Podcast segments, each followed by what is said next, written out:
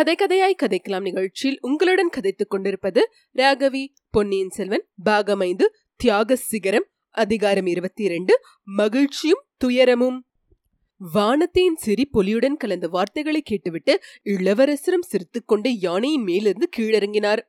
ஆஹா யானை ஏற்றம் என்பது மிகவும் கடினமான காரியம். ராஜ சிம்மாசனத்தில் ஏறுவது போலத்தான் யானை மேல் ஏறுவதும் கஷ்டம் அதன் மேல் உட்கார்ந்திருப்பதும் கஷ்டம். யானை மேலிருந்து இறங்குவது எல்லாவற்றையும் விட கஷ்டம். ஆயினும் அந்த கஷ்டங்களையும் சில சமயம் ஒருவன் அனுபவிக்க வேண்டி இருக்கிறது என்றார் பொன்னியின் செல்வர். சிலர் அந்த கஷ்டத்தை மிக அற்பமான காரணங்களுக்காக கூட அனுபவிக்கிறார்கள். பறவை குஞ்சுகளை காப்பாற்றுவதற்காக யானை மேல் ஏறிக்கொண்டு ஓடி வருகிறவர்களும் உண்டு.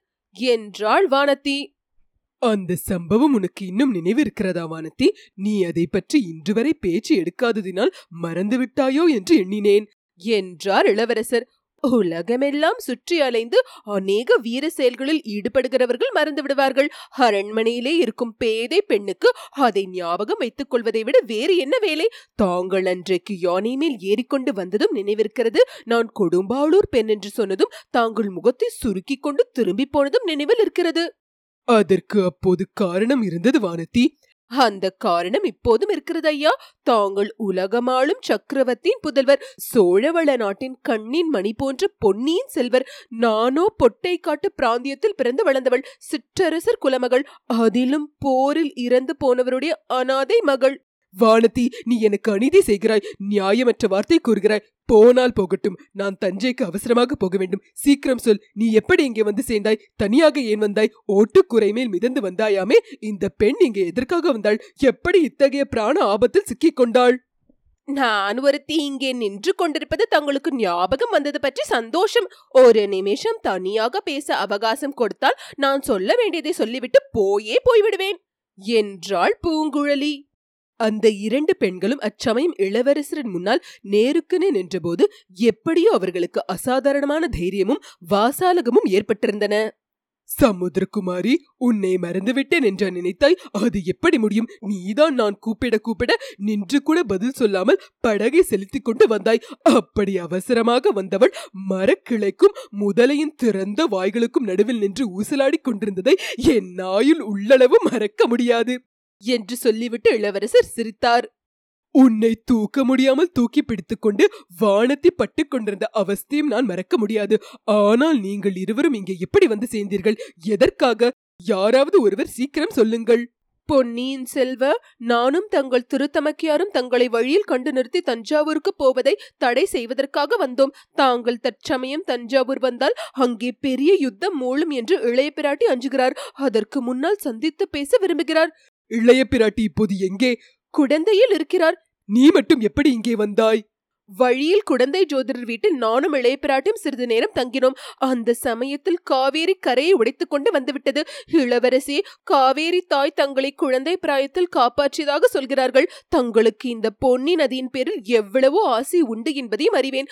ஆனால் இன்று இந்த நதியினால் நாடு நகரங்களும் மக்கள் மிருகங்களும் பட்ட கஷ்டத்தை நினைப்பதற்கே பயங்கரமா இருக்கிறது காவேரி தாய் மிக்க கொடுமையானவள் என்று சொல்ல தோன்றுகிறது.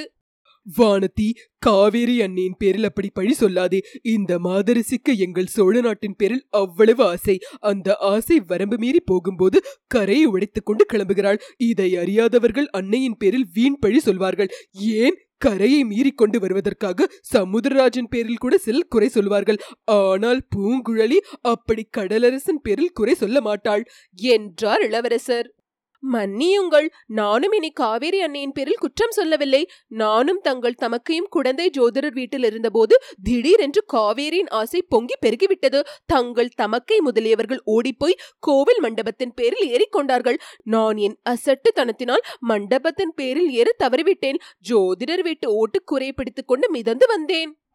உன்னை காப்பாற்றுவதற்காக பூங்குழலி படகில் ஏறிக்கொண்டு வந்தாளாக்கும் அழகாய்தான் இருக்கிறது. உங்கள் இருவரையும் சேர்த்து இந்த கஜேந்திரன் காப்பாற்ற வேண்டியதாயிற்று இந்த யானையின் அறிவே அறிவு. உங்கள் இருவரையும் அதன் துதுக்கியால் பூமாலையை எடுப்பது போல் அசங்காமல் கசங்காமல் எடுத்து சற்று முன் கரையில் விட்டது. இன்று காலையில் இதே யானை கையில் அங்குசத்துடன் நேரம் கழித்து ஓடி வந்த யானை பாகனை தூக்கி சுழற்றி வெகு தூரத்தில் போய்விடும்படி எரிந்தது. அவன் உயிர் பிழைத்திருப்பதே துர்லபம். ஐயோ அது என்ன? நானே தங்களிடம் அதை பற்றி கேட்க வேண்டும் என்றிருந்தேனே. என்னை நீ என்ன கேட்க வேண்டும் என்றிருந்தாய்? யானை பாகுனாலும் அங்கு சுத்தினாலும் தங்களுக்கு ஏதாவது தீங்கு நேர்ந்ததோ என்று கேட்க விரும்பினேன்.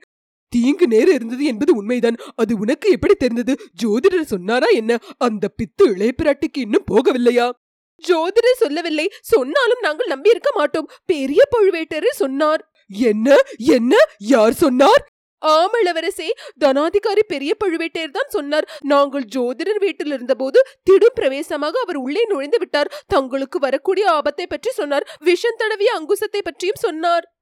ஆஹா இது பெரிய அதிசயம்தான். அவருக்கு எவ்வளம் தெரிந்தது? அவரும் ஜோதிடர் ஆகிவிட்டாரா அல்லது ஒருவேளை எல்லாரும் சொல்வது போல் அவரே இந்த ஏற்பாடு செய்தாரா? இல்லை இளவரசே அவர் செய்த ஏற்பாடு அல்ல. பாண்டிய நாட்டு சதிகாரர்கள் ரகசியமாக பேசிக் கொண்டிருந்ததை ஒட்டு கேட்டதினால் அறிந்து கொண்டாராம். ஓஹோ இன்னும் ஏதாவது அவர் சொன்னாரா? நினைப்பதற்கும் சொல்வதற்கும் பயங்கரமா இருக்கிறது.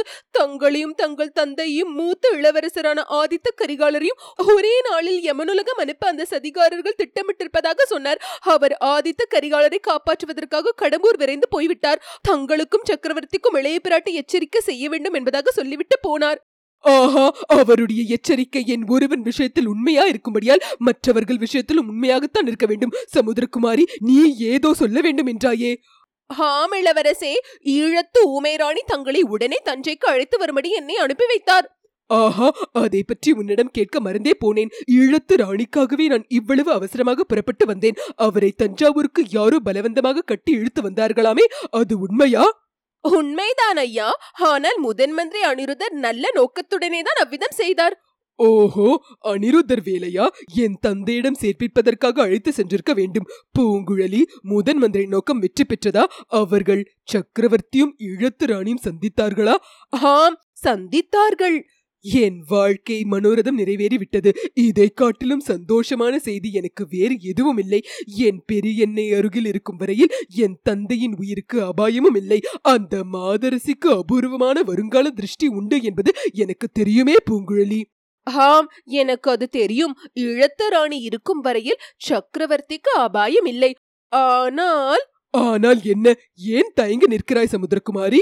சொல்ல தயக்கமாய் இருக்கிறது. நான் எழவில்லை.